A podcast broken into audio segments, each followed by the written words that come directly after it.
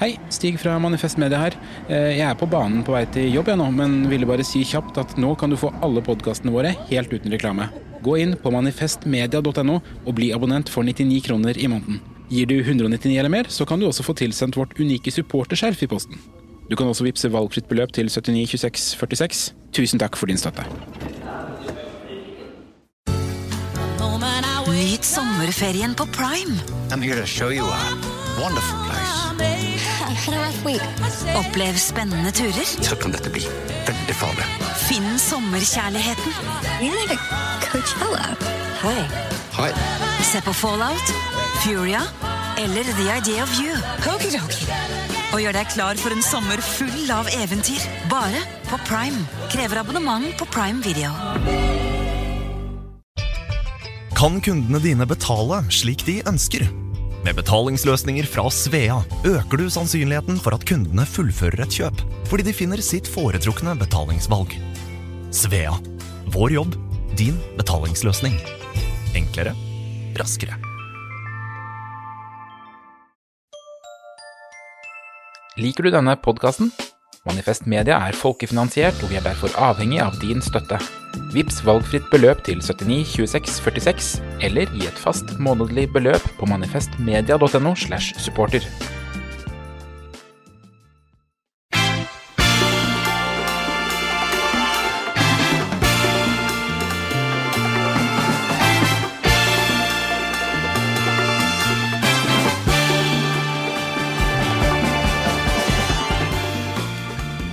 Og der er vi i gang. Magnus Marsdal her, og en flybåren Mimir Kristiansson der, tilbake fra Brussel. Ja, jeg har vært i Brussel en uke med Stortinget, reist til mørkets hjerte, Nato og EUs hovedkvarter i verden. Det passer jo bra for deg, fordi altså Belgia er liksom EUs utgave av Mimir Kristiansson, mer opptatt av øl enn vin. Ja, det er riktig. Og Det var veldig mye god øl, men det er det vanlige problemet med øl i Belgia, at det er det vanlige vanlig at ølet plutselig er 8 og så drikker du i et sånt eh, tempo som du er vant med hjemmefra, når ølet er 4,7, og så etter du har drukket noen øl, og så lurer du på hvorfor i alle dager gikk det sånn. Ja, Men hva var, hva var problemet? Nei, det var veldig kjekt. Det er jo bare at, eh, at jeg ikke er 16 år lenger, jeg heller. Og så har det vært en uke på den delegasjonsreisen, så kjenner du behovet for å, Slapp for å litt. ta det litt med ro. Ja, jeg kan jo trøste deg med at jeg i mellomtida har vært på Burgund-treff, og mm, dem som vet, dem vet. Vi må selvsagt snakke om EU, det tror jeg blir tema for dagen i dag. EU-medlemskapet som Norge aldri oppnår, til Jonas Gahr Støres store sorg. Og jeg vil gjerne høre litt om hvordan det var der, så lærte du noe? Ja, jeg lærte noe, men eh, først av alt så må jeg si at EU er litt parodi på seg sjøl. Altså, særlig når vi kom inn i det EU-parlamentet, som da er de folkevalgte i EU, som ikke har eh, all verdens makt i EU, men som er nå iallfall de folkevalgte. Når man kommer inn der, så er det sånn det er som å komme inn i en lagerbygning på Alnabru eller Forus. Altså, det er helt sånn pregløst. Eh, utrolig sånn eh, sledent og grått og byråkratisk og ansiktsløst. da. Og på en måte er det litt sympatisk, da, for det viser at de har ikke brukt så mye penger på den parlamentsbygningen. Men samtidig så er det jo en slags parodi på at dette ikke er som et nasjonalt parlament. Et nasjonalt parlament har jo malerier og gull, gull i taket, og på Stortinget noen løver og en keiserfløy og sånne ting. Og det er jo bare det at dette er tydeligvis mye mindre sånn tradisjonsrikt. da. Så det er ansiktsløst byråkrati, og det er de EU-kvartalene i Brussel, og det ikke minst berykta og forferdelige Thon Hotell Europa, som alle nordmenn bor på når de drar til EU. Det er akkurat så Thon Hotell Europa som det høres ut. Så det er på en måte et sted med veldig lite sjel, eh, EU. Selv om når du går utfor de EU-kvartalene, så har jo Brussel ganske mye sjel. Men det er jo da, da, da treffer du jo vanlige belgiere. Ja, det sies jo det at ingen som får hjertebank når den EU-hymnen spilles og det der flagget heises, men de som sier det, har ikke vært eh, på Arbeiderpartimøter på Oslo vest, i hvert fall. er sikker på. Men så de har kanskje ikke brukt så mye penger på den her, um, parlamentsbygningen sin hos det rådgivende parlamentet, men det de bruker veldig mye penger på, er å flytte alle dokumentene fram og tilbake mellom der og Strasbourg hele tida, fordi det er jo mye lokaliseringsstrid der også. Det er jo ikke bare i, i norske fylker det, så driver de ikke og farter fram og tilbake med det parlamentet sitt? Jo helt absurd. En gang i måneden så, så skal de være en uke i Strasbourg. Eh, og alle parlamentarikerne er imot dette, bortsett fra de som er fra Frankrike. Men det holder at ett land blokkerer, da. Og Det betyr at når vi kom der, da, det var en torsdag og de skulle flytte neste uke, så hadde alle satt sånne slags koffertkasser utenfor kontorene sine, som da noen i personalet da, kommer og tar med seg og flytter til Strasbourg. Da. Så det var ganske sjukt, da. Og så er det jo en boble det merker man jo, og da tenker jeg kanskje særlig på de norske der nede. Norge har jo ikke folkevalgte parlamentarikere i EU, på godt og vondt, men har jo et stort hus, Norway House, der også den fattige lillebror Island har fått lov til å bo i en liten etasje. De har ikke råd til eget bygg. Og så har vi jo ESA, der det jobber 60 nordmenn, altså EUs overvåkingsorgan, skal passe på at EØS-avtalen blir opprettholdt. Og det har de selvsagt satt, satt nordmenn til å passe på? Utrolig smart system. Det var de nordmennene der veldig stolte av at de fikk lov til å drive med det de kalte sånn self-governing, altså at det ikke var EUs byråkrater, men norske jurister som tok ansvar for dette. Men min magefølelse er at norske jurister i Brussel er mye strengere med Norge enn det f.eks. franske jurister i Brussel hadde vært. da. For det er det påfallende med alle nordmenn som er der nede. De lever i en slags EU-boble, jobber i og rundt og med EU og er veldig glad i EU. Altså, der nede er det nok EU er mer positivt der enn noe annet sted blant nordmenn i verden. Og det er kanskje ikke så rart, egentlig er det helt naturlig. altså Jobber du et sted, så blir det jo De fleste som jobber i dagligvarebransjen har jo større forståelse for toppene i dagligvarebransjen enn de som jobber eh, i andre steder. Men det er litt synd, for oppgaven til de folka er jo å vokte om norske interesser i møte med det som skjer i EU, og da har du følelsen av at denne gjengen er ikke de i Norge som er mest opptatt av norske interesser. Nei, og Det er også grunn til å spørre hvor mange av dem som er norske jurister. og så jeg bare lurer, Hvor mange av dem har etternavn som slutter på Rupp og Arnt, som ble importert under dansketida. Der høres ut som den gode gamle embetsmannsstaten, der en liten elite på eiendomsmenn og embetsmenn var mer interessert i å sole seg i glansen av utenlandske ballsaler enn å møte sin egen bondebefolkning på flatmark. og Demokratiseringa av Norge tok jo jo som kjent form av et stormløp mot hovedstaden, en hovedstad som aldri har leda landet, men som gjerne ser at andre hovedsteder gjør det. Nei, nå skal jeg don't get me started, for det her er jo bare fordommer fra nei-sida, og det skal vi komme tilbake til gjennom dagens episode. Er det faktisk eh, rasjonelt basert, det her tunge nei-flertallet som fortsatt eksisterer i Norge, eller er det først og fremst følelser som driver de to hirdene i det her spørsmålet som eh, alltid blir så betent, og altså Man kan ikke snakke om noe som helst som angår EU uten at den skyttergravskrigen er i gang. Og alt som er sånn emosjonelt, eh, mer enn rasjonelt, er jo interessert interessant for oss i, i Mimir og Marsdal, og også det som er litt sånn uløst. Og jeg tenker det ligger et par uløste skjær i sjøen for nei-sida, særlig med tanke på hva ungdom tenker, tenker om, om EU-medlemskapet. Men før vi kommer dit, du har jo lansert en Twitter-poll, altså en meningsmåling på Twitter i løpet av siste uke, som handler om nettopp eh, det her. Kan du minne lytterne på hva som har skjedd? Jo, bakgrunnen var jo egentlig en uh, i mine litt frekk påstand fra deg om at uh, Jonas Gahr Støre er villig til å ofre Arbeiderpartiets oppslutning på EU-tankens alter. Mm. Altså spørsmålet, Og det ble jo igjen stilt akkurat samme spørsmål av Harald Birkevold hvis det var i Aftenbladet en kommentar uh, denne uka. er Jonas Gahr Støre mer opptatt av at Norge skal ha et nært, intimt og godt forhold til EU, med sikte kanskje på medlemskap? Enn han er av at Arbeiderpartiet skal eh, bikke hva blir det naturlig å si nå, bikke 20 igjen. eh, og jeg stilte et spørsmål på Twitter, fordi at jeg er ikke teknologisk kompetent nok til å lage poll på Facebook. Og mine fordommer mot Twitter altså Denne avstemningen den går i seks dager til. Ja, Men hva, hva, har, du, hva har, du, spurt om? Bare Konkret har jeg spurt er det viktigere for Jonas Gahr Støre å sikre et godt forhold mellom Norge og EU enn å sikre Aps oppslutning i valg. Og så er mhm. alternativene én ja, EU går foran. To, nei, Ap går foran. Ja, og hvilken, Og- hvilken dag er avstemninga over, så folk kan kaste seg på og si sin mening? Den er over på eh, Det blir mandag neste uke. Ja. Så i løpet mandag morgen neste uke blir avstemningen lukka. Det har allerede på et knapt døgn kommet inn 680 stemmer. Og jeg hadde trodd om Twitter at der opplever jeg at det er veldig mange liberale, moderne, urbane, intellektuelle, internasjonale mennesker eh, som er glade i EU, og i alle fall negative til sånn nei-konspirasjoner om at Støre vil ofre Ap på EUs alter sånn. Men nei da. Eh, han har ikke Han har ikke kanskje støtte her heller, eller kanskje de er glade for at han mener EU går foran.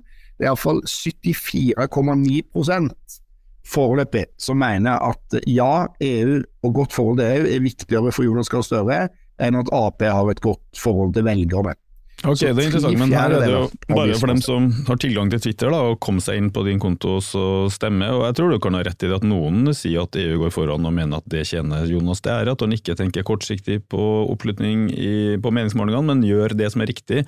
Og Det som var min baktanke da jeg snakka om det her, eller det det, det handla om, var jo strømsaken. At jeg tror at hvis Støres regjering finner en varig løsning som gjør at vi kan ivareta det her fortrinnet som vi har nedbetalt gjennom 100 år og 18 generasjoner, så er det noe utenforlandet Norge kan få, men aldri innenforlandet EU-medlem Norge. Så hvis han lykkes med det regjeringa nå burde ha gjort, så lager han samtidig det sterkeste nei-argumentet i manns minne, og kan da vinke farvel for evig og alltid til drømmen om EU-medlemskap. Og min hypotese er at det er ikke hans politiske instinkt å gjøre det, og derfor sitter han heller og håper at det her skal gå over, og i mellomtida så blør eh, regjeringspartiene. Men eh, nå får vi se hva velgerne syns, og dessuten nei, Twitter-brukerne syns. Eh, spennende å se resultatet. Jeg tenker også at man burde jo bare ringe statsministerens kontor for å få svar på det her en gang for alle. Det, det er jo, det er jo, det de bør jo kunne, vi burde vurdere det. Um, Kanskje neste gang kan vi ringe dem og høre, jeg vet ikke. Eh, Du, En annen ting fra forrige uke som jeg bare skal nevne kort, det var vårt første forsøk på å be lytterne om hjelp til Manifest Media. Vi ga dere Vipps-nummeret vårt, kjære lyttere, og hvor mye har kommet inn i løpet av den første uka, der vi tester om det i hele tatt finnes en givervilje for å lage et digital medieplattform til venstre for midten i norsk politikk. Jeg har tenkt å avduke det ukestallet mot slutten av eh, episoden, men Manifest Media er altså helt avhengig av frivillig støtte fra dere. Vår Army of Freedom Fighters. vips nummeret det står i episodebeskrivelsen i podkast-appen din, dvs. Si shownotes på amerikansk, eh, og det vips nummeret er 79 26 46.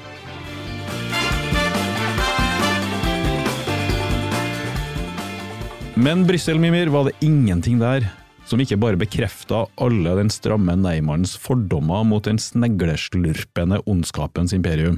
Jo, det var det, skjønner du. Og det eh, som vi Jeg oppdaga det skjedde ikke når jeg traff en eh, dansk får vi si, partikollega på en måte av meg, Nicolai Willumsen, som er en veldig hyggelig og progressiv type, og som er valgt inn i Europaparlamentet fra Enhetslisten, som er et parti som er søsterparti på en måte både med Rødt og SV, ligger sikkert et sted imellom, hvis, hvis det ingenmannslandet der egentlig fins, men, men sånn er nå det.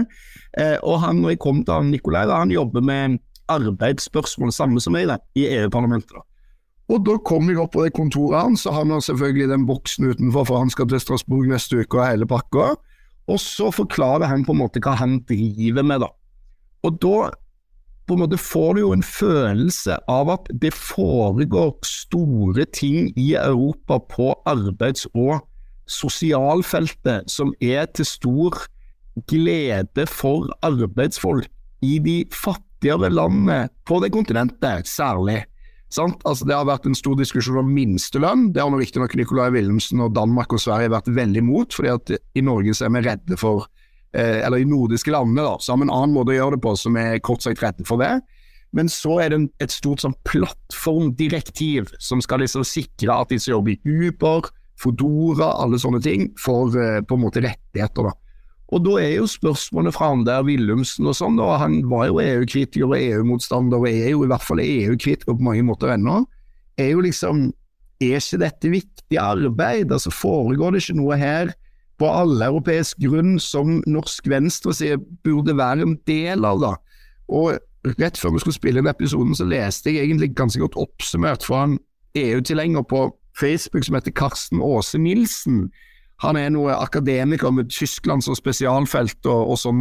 Men det her er en, en nordmann, altså? Som eh, Dette er en nordmann, har lest? Ok, Men så, han- mm. Men han skriver Det begynner sånn i Facebook-innlegg, da. Kjære norske venstreside. Og så er det en artikkel han deler om hvordan EU kjemper mot app-lobbyen. Altså mot Fodora, mot uh, Volt, mot Uber, mot alle disse folka som har såkalt selvstendig næringsdrivende, men så er de bare løsarbeidere. da. Og så sier han gi meg én god grunn for at den norske venstresiden ikke skal være deltaker i politiske kampfelt som dette. Nye lignende kamper vil komme, kamper som vil være grunnleggende avgjørende for Europas fremtidige sosiale og politiske orden. Sant å si, sier han, har jeg ikke fantasi til å forestille meg at den norske venstresida, med unntak av steiganister og de mest hardnakkede tradisjonspleierne i Nei til EU-flokken, vil kunne gå inn i en ny EU-kamp med det samme politisk-ideologiske blikket på Europa som for 30 og 50 år siden. Ok, Så det han, dette- det han sier her, det er at uh, vi kan ikke sitte her og være oss sjøl nok. At uh, vi har ikke styrke som en liten nasjon til å møte store app-giganter som Uber, til å ivareta folkets interesser mot Silicon Valley, og at EU derimot har den krafta. Og hvordan i alle dager kan vi som venstreorienterte forsvare og bare sette oss på utsida av det med oljepengene våre? og øh, ja, kjøpe popkorn og se Klassekampen i Europa fra avstand, er det som er tanken? Det er hovedtanken. ja. Og det merker jeg at øh, ja, det, det stikker meg litt, får jeg si. ja. Det stikker meg litt. Nei, det er så interessant. Jeg så for et par år siden eh, fascistene i Øst-Europa, altså rundt eh, Jobbik-partiet i Ungarn, som er helt ytterliggående, altså til høyre foran Orban eh, som styrer der, lanserte jo kampanjer for å øke lønna på arbeidsfolk fra øst mot sosial dumping i vest, og land som Norge i EØS-samarbeidet. Og at de løfta på en måte utjevninga og klassekampens fane på en EU-kritisk eh, måte, da. Så da blir det også sånn vanskelig. Skal vi da mot det være pro EU, eller Det, det er et eh, underlig landskap, det her.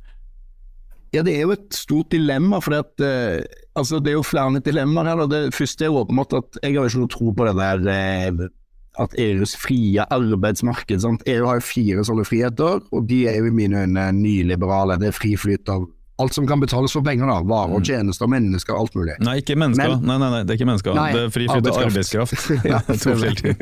Jeg glemmer at det er, er, ikke egentlig er synonymer andre steder enn i Brussel. Men, eh, men poenget bare er at i tillegg har jo EU i nyere tid endra seg, fått en såkalt sosial søyle, begynt å jobbe med sosiale spørsmål.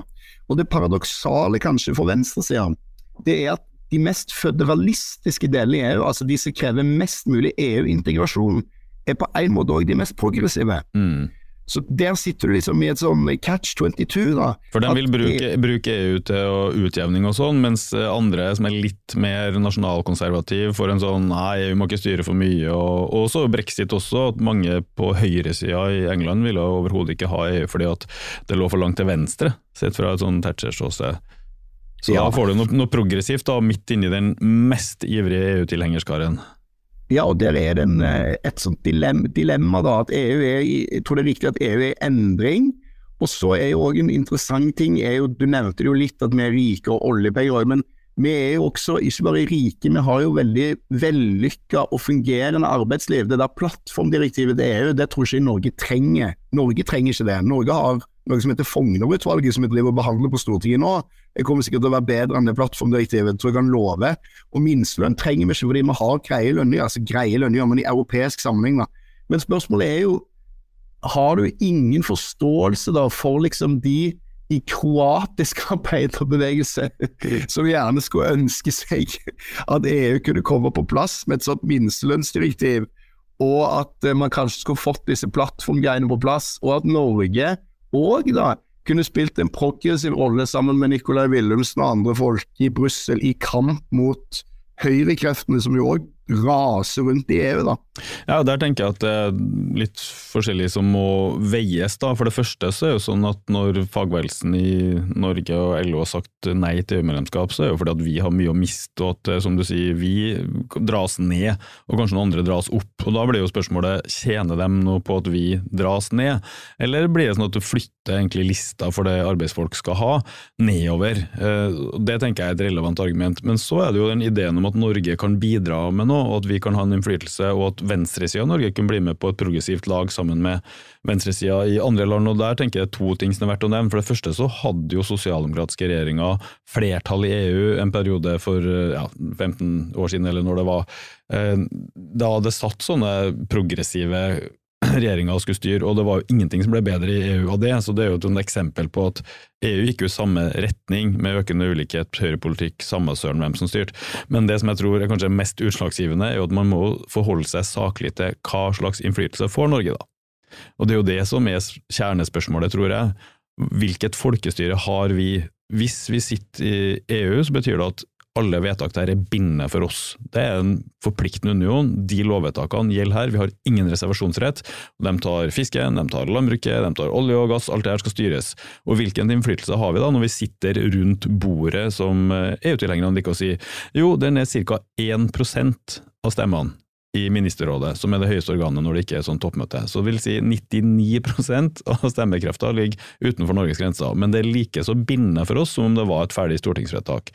I dette EU-parlamentet, som ikke er et ordentlig parlament, så har vi mellom 1 og 2 og det er jo det her vi snakker om, da. Altså, for det første, hvilken enorm glede har de kroatiske arbeiderne over at vi kommer inn der med 1% av stemmene? Og for det andre, hva betyr det for helheten da, i europeisk eh, fordelingspolitikk hvis de her fyrtårnene i Skandinavia eh, rives ned? Så jeg føler at det, det er ikke så innlysende at han dansken at, at, og, og Europas arbeidsfolk får noe ut av at Norge mister sin suverenitet der, da. Ja, det det er mye sant i det, men en uh, ting som jeg tror vi bare må oppklare, for nå har vi sagt det flere ganger uten å, å, forklare hva vi mener med det, det er jo at når vi sier at EU-parlamentet er et halvveis parlament, eller ikke et ordentlig parlament, eller sånn, så, så, er jo grunnen til det det er at de folkevalgte, direkte folkevalgte i EU-parlamentet, de bestemmer ingenting alene. Sant? Alt de bestemmer må òg gjennom det såkalte rådet, og i rådet så sitter én eh, representant for hvert land, og så er det ulik stemmevekt der, så tyskerne har mest stemmer og Litauen og Latvia har minst, eller hvordan det er. da. Sånn at Du må på en måte gjennom en ganske sånn sinnrik prosess. da. Det holder ikke at de som er direkte folkevalgt av EUs befolkning, eh, vedtar noe, og så blir det EU-lov. da. Og på toppen av det hele, og dette ble jo jeg litt sjokkert over når jeg var her i Brussel, fordi at eh, er en liten stund siden jeg har vært på studiesirkel etter Ungdom og DU, og det er at Eh, på toppen av dette så har ikke EU-parlamentet forslagsrett. Så alle forslag som stilles, kommer fra den såkalte kommisjonen, altså EUs regjering. Og Sammenlignet med Norge da, så betyr det at jeg aldri kunne stilt et forslag på Stortinget. Eh, og Rødt stiller jo forslag som av og til får gjennomslag på Stortinget, til og med selv om det hører med til sjeldenhetene. Men det hadde ikke vært mulig. Alt måtte ha kommet fra regjeringen, og så kan man bare stemme ja eller nei til det. Så det er ikke et parlament i den forstand vi er vant til, fra land som har parlamentarisme, der de folkevalgte har på en måte forrang over de andre eh, nivåene. da. Men uansett, da. Det som, som det koker ned til ditt motargument, og som jeg er enig i, det er jo at Norges påvirkning inn der ville vært ganske liten. Både fordi Norge er et lite land, eh, og fordi at det er ikke sikkert, og det kommer litt tilbake til det jeg sa helt innledningsvis, om at de som forsvarer norske interesser i Brussel, kanskje også har andre interesser i mente. Det er ikke sikkert norske eh, de folka som, som, ville vært der for Norge heller, alltid ville vært de mest progressive typene. Så det er nok riktig at vi ville mista relativt mye mer selvråderett over vårt eget arbeidsmarked, egen sosialpolitikk, enn vi ville fått i, eller en, en kroatiske arbeider ville fått igjen for Norges deltakelse. Det tror jeg er sant. Og det tror jeg kanskje er en hovedgrunn til at i 1972 så stemte 53,5% nei i folkeavstemninga om EF den gangen. I 1994 52,2% også nei, så to ganger har den norske eliten mislyktes med å få Norge inn i unionen. Og det kan ha sammenheng med at Norge er en relativt ny nasjonalstat som var under Danmark i 400 år, og Sverige i 100, og frigjorde seg i 1905. Og det føltes litt sånn tidlig allerede i 1972 da, å gi opp den øh, suvereniteten igjen. Og i dag, den siste målinga jeg så i november fra Sentio, så var det jo 56 eh, ganske massivt eh, nei-flertall. Bare 27% som ville ha stemt ja til EU-medlemskap. Men det er ett punkt som stikker seg ut her. Eh, det er en velgergruppe som er i bevegelse, kan det se ut som, og det kan ha med den største saken alle å gjøre, nemlig klimaspørsmålet. Det er jo ikke innlysende at klimaspørsmålet, som ikke kjenner noen landegrenser, løses best i små nasjonalstater, kanskje spesielt ikke i så olje- og gassrike små nasjonalstater som Norge. Eh, så de yngre velgerne under 30 år, der er det kanskje noe på gang som jeg tror vi blir nødt til å se litt nærmere på. Mitt navn er Håvard Ytredal, og jeg jobber som gravejournalist i Klassekampen. Navs IT-satsing skulle effektivisere sykepengebehandlingen. I stedet har både køen og kostnadene skutt i været. Du kan lese om sykepengekøen og mye annet i Klassekampen på nett og papir. Hver fredag undersøker Mia Hundvin, Sturle Vik Pedersen og Markus Gaupås Johansen Yeah, yeah, yeah. Should I call it bribe or should I call it a gift? om alt som skjer går riktig for seg, Tenk deg det blir fire år hvor guttene skal dra i BH-stroppene til jentene. og kontrollerer om alle i verden gjør jobben sin. Jeg ønsker synd at Støre ikke var der, da. For da kunne han forklart hva hun skal gjøre, hun som ikke har råd til brød. Kanskje hun bare lager iskrem istedenfor. Hør 5080 Nyhetskontrollen hver fredag på Spotify, iTunes og der du ellers lytter til podkast. Nå klapper vi. Nå er vi glad. Nå koser vi oss. Som sagt så er det 56% nei på den siste målinga jeg har lest fra november, bare 27% ja. Og Mimir, jeg tenkte vi kunne gå litt inn i hvem som stemmer hva, for det tror jeg er litt verdt å få med seg når man skal forstå den norske EU-motstanden, også norske ja-folk. Eh, hvor står eh, f.eks. utdanningsvariabelen, hvis du skal gjette, da? Lang, lang utdanning, middels høy? Nei, dette var ikke veldig vanskelig, syns jeg. Jo lavere utdanning du har, jo eh, mer mot EU er du. Ikke sant? Jeg sjekka på det der, og dem som har eh, fire års eh, høyere utdanning eller mer, der står i Asia 13 prosentpoeng sterkere enn i snittet.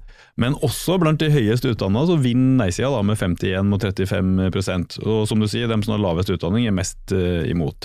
Når det gjelder kjønn, så er det ganske interessant at blant kvinnfolk så er 52-26. Så nei-sida vinner 52-26. Men blant menn så vinner nei-sida 59-29. Sånn at vet ikke-gruppa er veldig høy blant kvinnfolk, som vanlig. 10% høyere vet ikke-gruppe der. og Du vet jo termodynamikkens første lov, at energien i, i, i universet er konstant. Jeg tror også at selvtilliten er konstant. Sånn at det som kvinnfolk mangler i selvtillit, som de burde ha hatt, den finnes hos menn. Så De er helt sikre på at de har svaret på øyespørsmålet, men kvinnfolk de svarer vet ikke, da. Og så er geografi. Hva tror du der? Nei, det er vel det letteste, kanskje. Det er Oslo er man mest positiv rundt de store byene. Nord-Norge mest negative. Ja da, det er 67-20 i Nord-Norge til nei-sida, mens i Oslo så er det bare 43-39. Så ja-sida i Oslo er dobbelt så sterk som eh, ja-sida i Nord-Norge. Eh, Hva tror du det skyldes, egentlig? Det skyldes jo eh, kritikken av EU, altså at EU øker avstanden fra periferien enda mer. da, Sånn, Man sier jo i Norge det er langt fra Finnmark til Oslo, men det er jo enda lenger fra Finnmark til Brussel. Sånn at en person som bor i Oslo vil jo ja, Det går et fly til Brussel, eksempel, hvis du skal dit mer og påvirke. Eh, så, og de har høyere utdanning, høyere inntekt i snitt. da, Det er mange fattige i Oslo og mange med lav eh, utdanning òg, men, men i snitt. da. Men jeg tror det handler hovedsakelig om eh, avstand, ja. At eh, man har en idé om eh, at jo lenger fra Brussel man på en måte kommer, da, jo, eh, jo mindre eh, positiv er man det. Ja, det er jo en sånn avstand som kanskje er veldig emosjonell også. så Hvor mange av de velgerne i både Oslo og Nord-Norge har satt seg godt inn i EUs institusjoner, vet hva slags muligheter Norge vil ha, har satt seg inn i ministerrådet, EU-parlamentet og alt det her. Så vidt jeg vet så er det ganske lav kunnskap. Riktignok er kunnskapen skyhøy i Norge sammenlignet med andre land ofte, pga. folkeavstemningene, men jeg tror det er veldig mye følelsesbasert eh, også på nei-sida. At man bare får en magefølelse av nei, det er greiene der. Jeg er langt nok til Oslo, det er lenger til Brussel, trenger ikke å sette meg inn i det, jeg bare stemmer nei. Og det her ser du også veldig på det med inntekt, fordi der slår det jo noe voldsomt ut, altså. Og den eneste gruppa hvor ja-sida har flertall i Norge, det er blant de mest velstående. Og så har du over 1,4 millioner husstandsinntekt. Der er det 42-39 til ja-sida. Du kan si at den gruppa der, de mest velstående, bærer egentlig hele ja-sida i Norge. fordi til alle andre inntektsgrupper under 1,4 millioner i husstandsinntekt, så har nei-sida et massivt overtak, så fra 59 til 63% Så inntekt slår jo noe voldsomt ut, da. Men likevel, Høyre nei-flertall. Det finnes ett stortingsparti med ja-flertall, så du kan få gjette hvem det er. Ja, det, jeg, altså jeg vet at han som var med på den delegasjonsreisen som var der fra Venstre, Alfred Bjørlo, han måtte jo bort fra resten av gjengen i kveld for å holde lokallagsmøte i Brussel Venstre, så jeg eh, antar at det er blant Venstres velgere. Ja, Arbeiderpartiet tydelig nei-flertall, 54-29. Frp enda tydeligere, 68-18. I, I, Rødt og Senterpartiet så er det 78% nei. Men i Venstre, der smekker ja-sida til det. Ja, der ja-folka ned. 55% ja til EU i, i, Venstre, så hvis du stemmer ja til EU, så vet du hvor det skal gå. Eh, men så er den gruppa vi skal fram til, da. De her yngre. Velgere under 30 år, vet ikke-gruppa er veldig mye sterkere. Og På noen målinger så er det nei-flertall der, men det kom en sånn ungdomsmåling for Nettavisen i fjor der de ikke spurte hvis det var folkeavstemning i morgen, hva ville du stemt, men de sa bare bør Norge bli medlem av EU? Og da vant ja-sida 43 mot 33% Da 24 vet ikke, ikke sant? Så blant menn under 30 år 51% ja. Ikke sant? Så det er en eller annen ting på gang der, altså. Og jeg tror at nei-sida eh, risikerer noe her. Jeg tror det er en polarisering på gang, som også handler om at MDG er tydelig som pro EU, knytta til klimasaken, miljø og globale utfordringer. Fremskrittspartiet har skifta side. Da jeg var aktiv i EU-kampen, 20 år gammel i 1994, så var jo Fremskrittspartiet som tja-parti, eller i hvert fall ikke på vår side i Nei til EU-alliansen, som var litt progressiv. Der var jo Natur og Ungdom, alle sånne rød-grønne, AUF, internasjonal solidaritet, ja til verden, nei til EU, ingen rasister i våre gater. Mens nå har jo Sylvi Listhaug sagt at Fremskrittspartiet er en garantist mot norsk EU-medlemskap. Og ungdom som vokser opp i dag, ser jo Boris Johnson og også den radikale høyresida i eh, Storbritannia gå mot EU. De ser eh, Nasjonal Samling i Frankrike, de ser Meloni i Italia, de ser alle de her blåbrune kreftene da, som er mot europeisk samarbeid. Og så sitter da en bunch med gamle gubber langs kysten i Norge og sier nei til absolutt alt av både vindmøller, fornybar energi og EU, og skal ha alt på gamlemåten. Og på en eller annen måte så faller generasjon grønn sammen med generasjon ja, og Nei til EU, som er organisasjonen på feltet her, blir mer og mer forgubba, det tror ikke jeg er noe, noe, hemmelighet. Så det lurer jeg litt på, om faktisk norsk nei-side, som har stått så sterkt, som har vunnet to folkeavstemninger mot makteliten, risikerer å tape en hel generasjon. Og hva skjer eh, den dagen de er voksne, der de leder an blant velgerne, der det kanskje kommer en ny folkeavstemning, risikerer Nei til EU bare å ha blitt utdatert og havne i møllposen sammen med ytterste høyre. Ja, dette er muligens litt uh, upolitisk uh, korrekt, da. Politisk ukorrekt. Mm. Uh, men poenget bare er at er det så farlig hva ungdom mener? Altså, Jeg har aldri vært ungdomspolitiker selv og masa og masa om ungdom og ungdom og ungdom, men ungdom er for det første, som du sier, veldig mange vet ikke. De er ganske få i befolkningen, og de har jo alle sammen til felles at de blir eldre. Og da hender det jo at de endrer seg. Når jeg bare synes at tendens da, Venstresida har alltid vært sånn, den radikale venstresida. Se så bra vi gjorde det i skolevalget. Det tyder på at RV snart vil få svært høy oppslutning. Men RV fikk jo aldri noe høyere oppslutning, selv om de gjorde det bra i skolevalget hvert år. på en måte. Og det er fordi at de folka ble voksne, og da hadde ikke det partiet RV, da, Rødts forløper, eh, svar til de. Og jeg bare mistenker at noen av de der drømmen om eh, Europa, global solidaritet, en del av de der idealistiske argumentene som kanskje før var på nei-sida, men som nå i Asia har begynt å snakke mer om, jo, det er kanskje sånn når du er i gruppen 18 til 30 at det er veldig viktig for deg, da, men så får du jobb, og du får hus, og du får hjem, og du får materielle interesser i mye større grad, på en måte, som gjør at du kanskje blir opptatt av helt andre ting. da. Så, så, min teori, da, altså det er jo aldri noe bra at det har vært nei-flertall i alle grupper, da, bortsett fra den inntektsgruppa på toppen, og selvfølgelig, det passer veldig bra med vår analyse. Men utenom det, da, så, så, jeg er bare ikke så bekymra for hva ungdom driver med, altså, fordi jeg tenker at ungdom de, de, tar seg sammen, de skjerper seg, de blir voksne. Jeg tror du undervurderer den dynamikken. For det første så var det nei i 1994 ekstremt progressivt, og det var ingen tvil om hvor AUF for miljø og solidaritet, hvor Natur og Ungdom og sånne bevegelser sto. Alt av sånn solidaritetsmiljø og sånn sa ja til verden, nei til EU, men for det andre så er det en helt annen dynamikk i gang, tror jeg nå, rundt klimaspørsmålet og det jeg kaller affektiv polarisering. Også emosjonell polarisering, representert ved Lan Marie Berg på den ene sida, sykkelhjelmene i Oslo, og uh, Sylvi Listhaug på den andre sida, som tar på seg industrihjelmen fra Vestlandet og bygger den typen um, stammekrig som du kjenner fra amerikansk politikk, der det er identiteten din knytta til geografi, utdanning, kjønn, alder, sånne ting, som ligger under en sånn tydelig stammedannelse, der du Eh, rett og slett på emosjonelt grunnlag mobiliseres på ett lag mot det andre. Og da merker jeg på gikta at veldig mange yngre folk ikke klarer å identifisere seg med et nei-standpunkt som handler om en slags sånn ganske forgubba mentalitet, der også hvis det er noen sånne klimafornektere, du kan vedde på at de er mot EU, så det blir en sånn grumpy old man's nei til alt, som jeg tror er en sånn lissepasning og gavepakke til norske Asie, og fordi klimaspørsmålet ikke går bort, så er det ikke sikkert at denne generasjonseffekten forsvinner. Det er en Thunberg-generasjon som er mer opptatt av denne tingen her, og Norge kommer til å forbli en oljeprodusent, gassland osv. Derfor så vil EU ha en mer progressiv klimapolitikk på mange områder, for de er jo petroleumsimportør. Skal love deg, hvis Tyskland var oljeeksportør, så hadde EU hatt en annen politikk, men sånn er det nå ikke, da.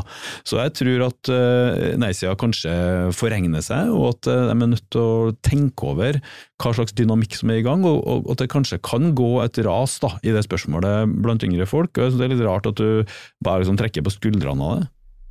Ja, jeg trekker på skuldrene av det fordi at jeg har trodd så sterkt på det selv og tatt feil hver gang. Så eh, det er litt det samme som brexit. Altså, det blir et veldig tydelig eksempel. da. Ekstremt stort flertall for blant de unge, og det er veldig mange opptatt av de er unge og unge og unge. Men det blir jo, altså det var jo et ganske solid uh, brexit-flertall til slutt. da.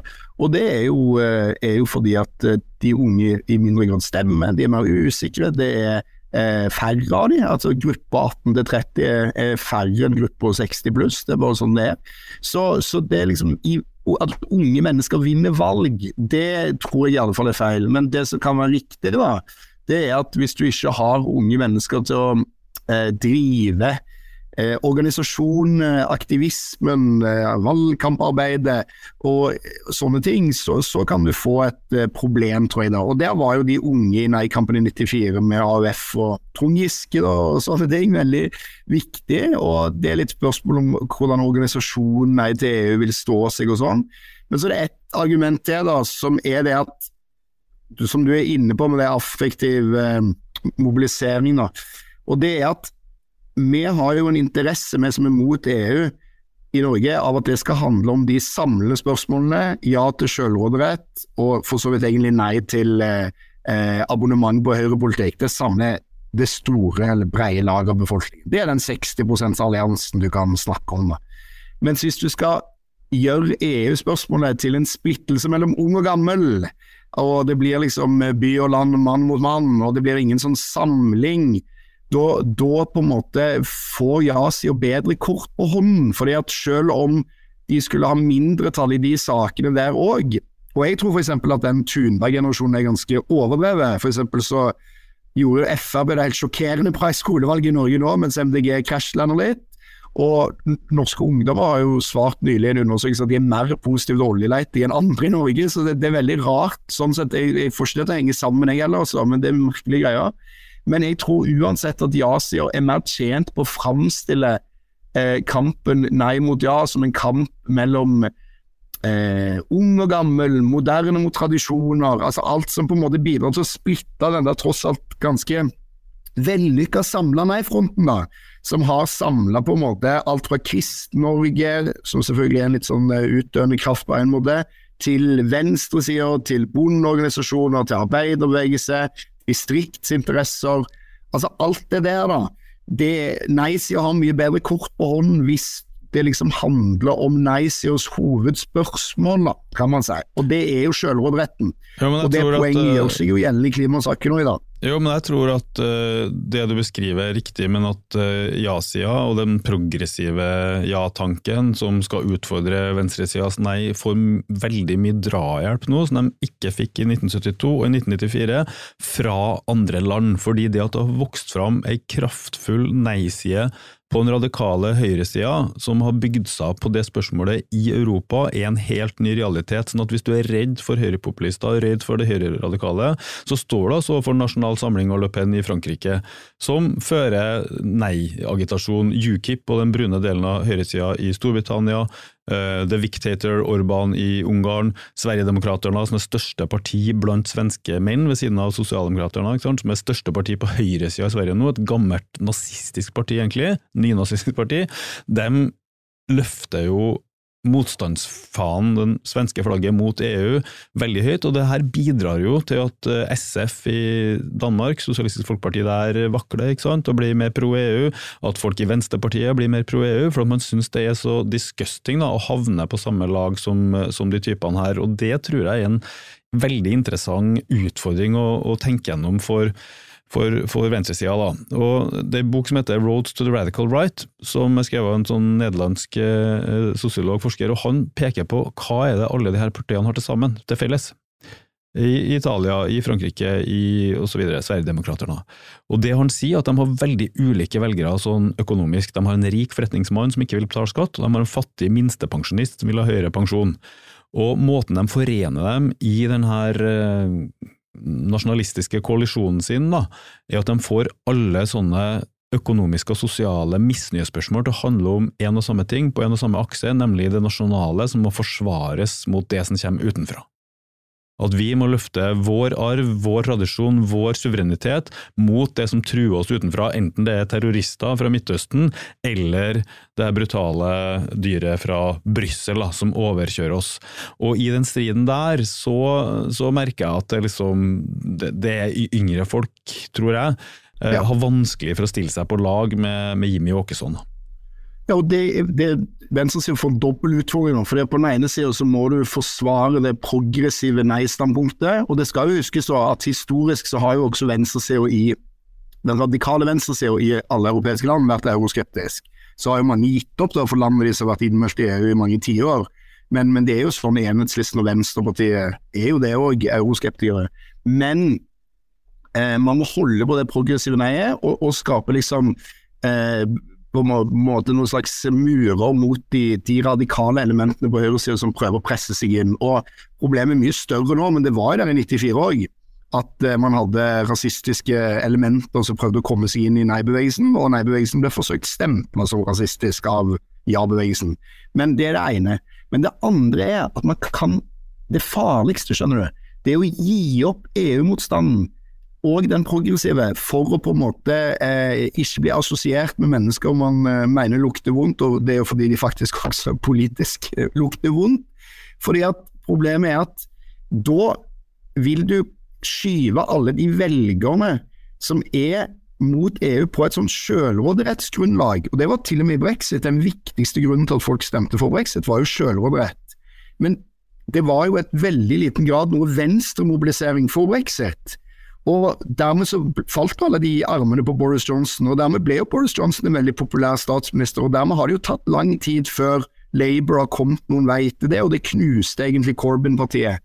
Så du, du har en sånn ganske komplisert balanse mellom at du må trekke opp noen grenser mot de folka der og si nei, sånn er ikke vårt nei, det er nei til EU, ja til verden, det skal være solidarisk, klimabevisst, alle de tingene der. Og samtidig så må du vokte deg ekstremt vel for å ikke overlate hele det nasjonale da, alt som har med nasjonal selvråderett og sånn, til de, sånn at de kan få monopol på alle sånne ting. Fordi at når de får det, så, så overtar de bare alt i nasjonalpolitikk. Og det er det jeg tror er i ferd med å skje i mange land i Europa, der venstresida har gitt opp EU-kritikken. da.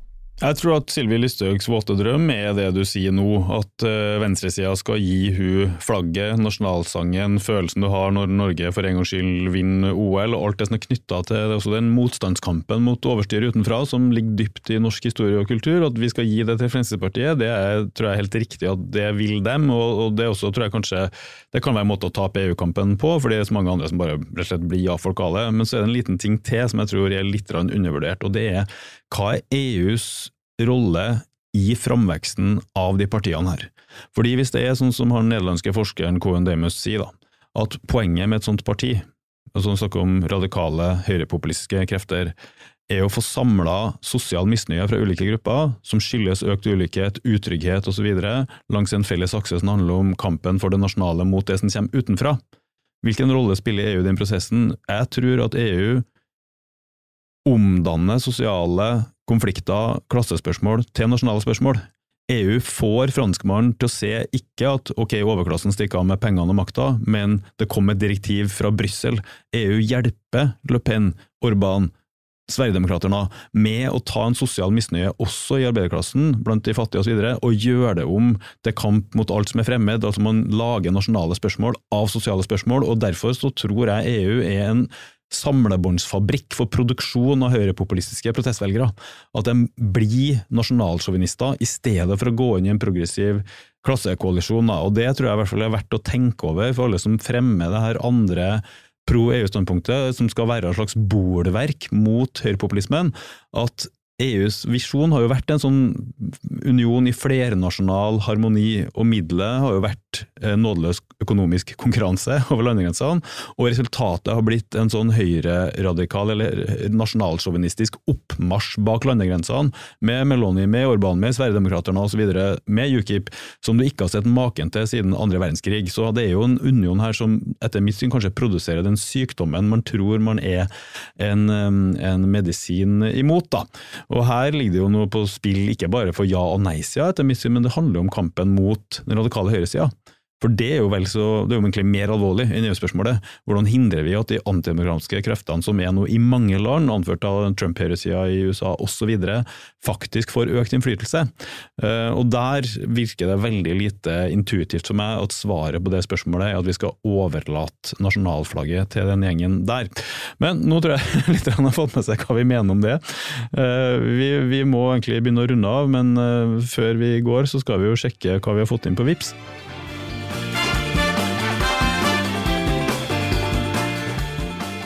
Som du husker, Mimir, vi ba lytterne om å vippse oss litt. Jeg kan jo finne fram uh, Vipps-nummeret fra forrige uke, se om jeg har det her. Det er 79 26 46. Og ja, hva tror du vi har fått inn? Får, eh, jeg rapporterte jo til deg allerede på tror det må ha vært eh, fredag forrige uke, en dag etter episoden, at det her begynte å gå, gikk egentlig over forventning. Men hvis du skal gjette, da, eh, etter en liten uke, hvor mye har folk vippsa til Manifest Media? Nei, altså Jeg vippsa 200 kroner sjøl, så det, det, det, får være gulvet. Men nei, jeg 20 000, 30 000 kroner. Ja, det er ikke så verst gjetta det, men det er helt feil, fordi nærmere 500 folk har funnet fra mobilen sin, tasta 792646 inn på Vipsen der, og måka over til det fattige oppstartsselskapet Manifest Media. Kroner 80 000 i løpet av uh, under ei uke. Så det må jeg bare si, jeg er helt overvelda over at det finnes så mye entusiasme for en digital medieplattform til venstre for midten i norsk politikk. Det var langt over forventning, og hver eneste en av dere, som også skriver veldig mye morsomme kommentarer på Vipsen sin, og det er mye hyllester og mye ønsker om hva vi skal gjøre osv. framover i Manifest Media, tusen, tusen takk. Eh, for å si det sånn, vi liker dere.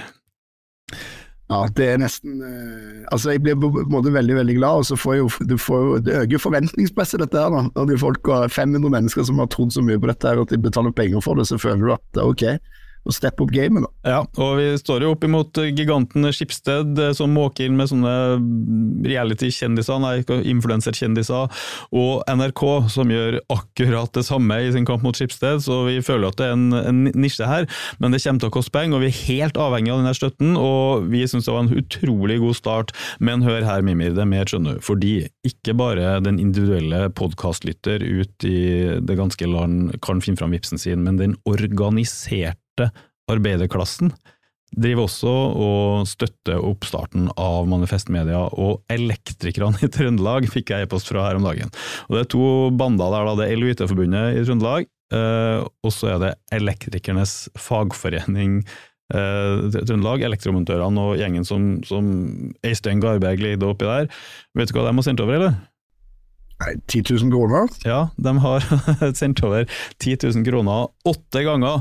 Så Å, bare elektrikerstanden i Trøndelag overgår nesten hele det norske folk med oppstartsstøtte til til Manifest Media, og jeg, tenk, jeg ble bare så overveldet. Jeg skjønner ikke at det går an. Jeg visste ikke engang at det går elektromontører og hører på Mimir og Marshall inni, inni hjelmen sin, eller kanskje de hører på 50-80 Nyhetskontrollen, hva vet jeg. Så det jeg tenker at uh, Den nevnte Øystein Garberg, lederen for det Elektrikernes fagforening i, i Trøndelag, jeg foreslår at vi bare ringer han og, og sier takk.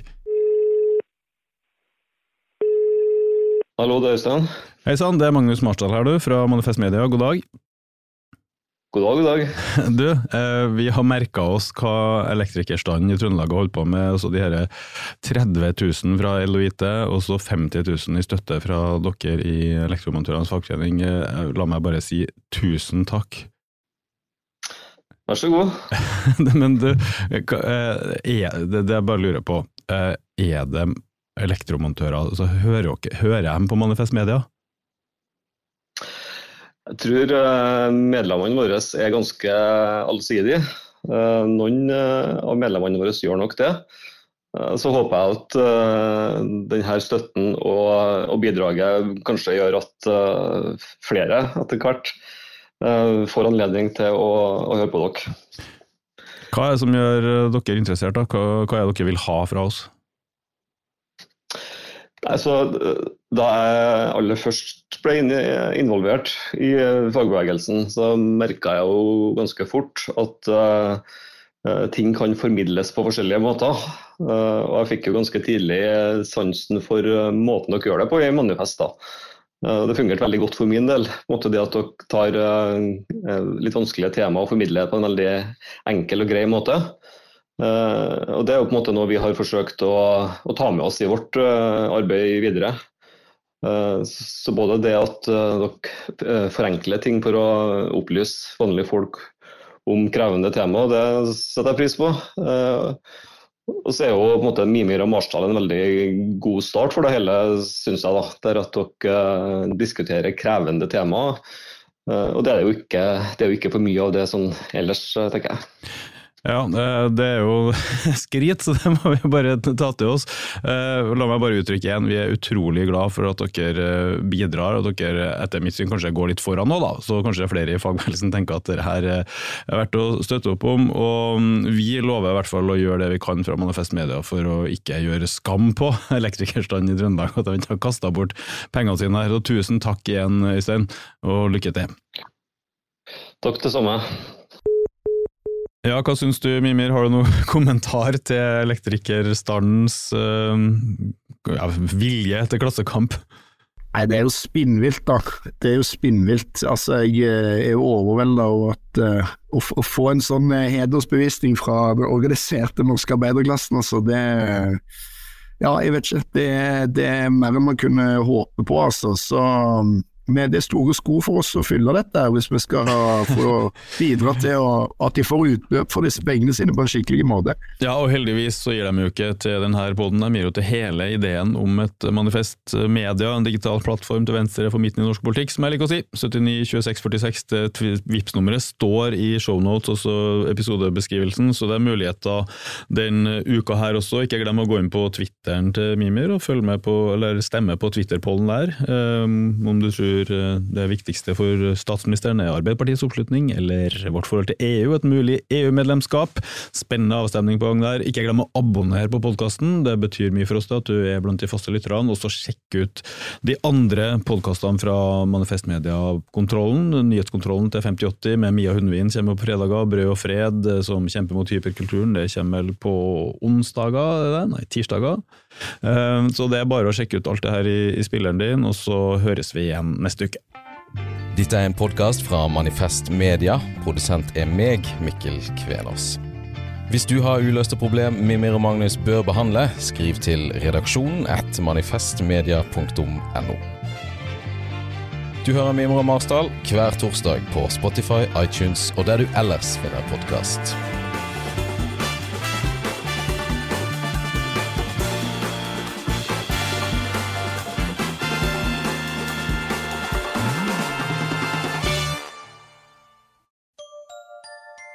Likte du denne podkasten? Da trenger folkefinansierte Manifest Media støtte fra deg. Vips valgfritt beløp til 792646, eller gi et fast månedlig beløp på manifestmedia.no slash supporter. Produsent for denne podkasten var Mikkel Kvenås. Ansvarlig redaktør er Magnus Marsdal. Du har hørt en podkast fra Manifest Media. Vi er folkefinansiert og avhengig av din støtte. Gå inn på manifestmedia.no og bli supporter, eller vips valgfritt beløp til 79 26 46. Ansvarlig redaktør er Magnus Marsdal.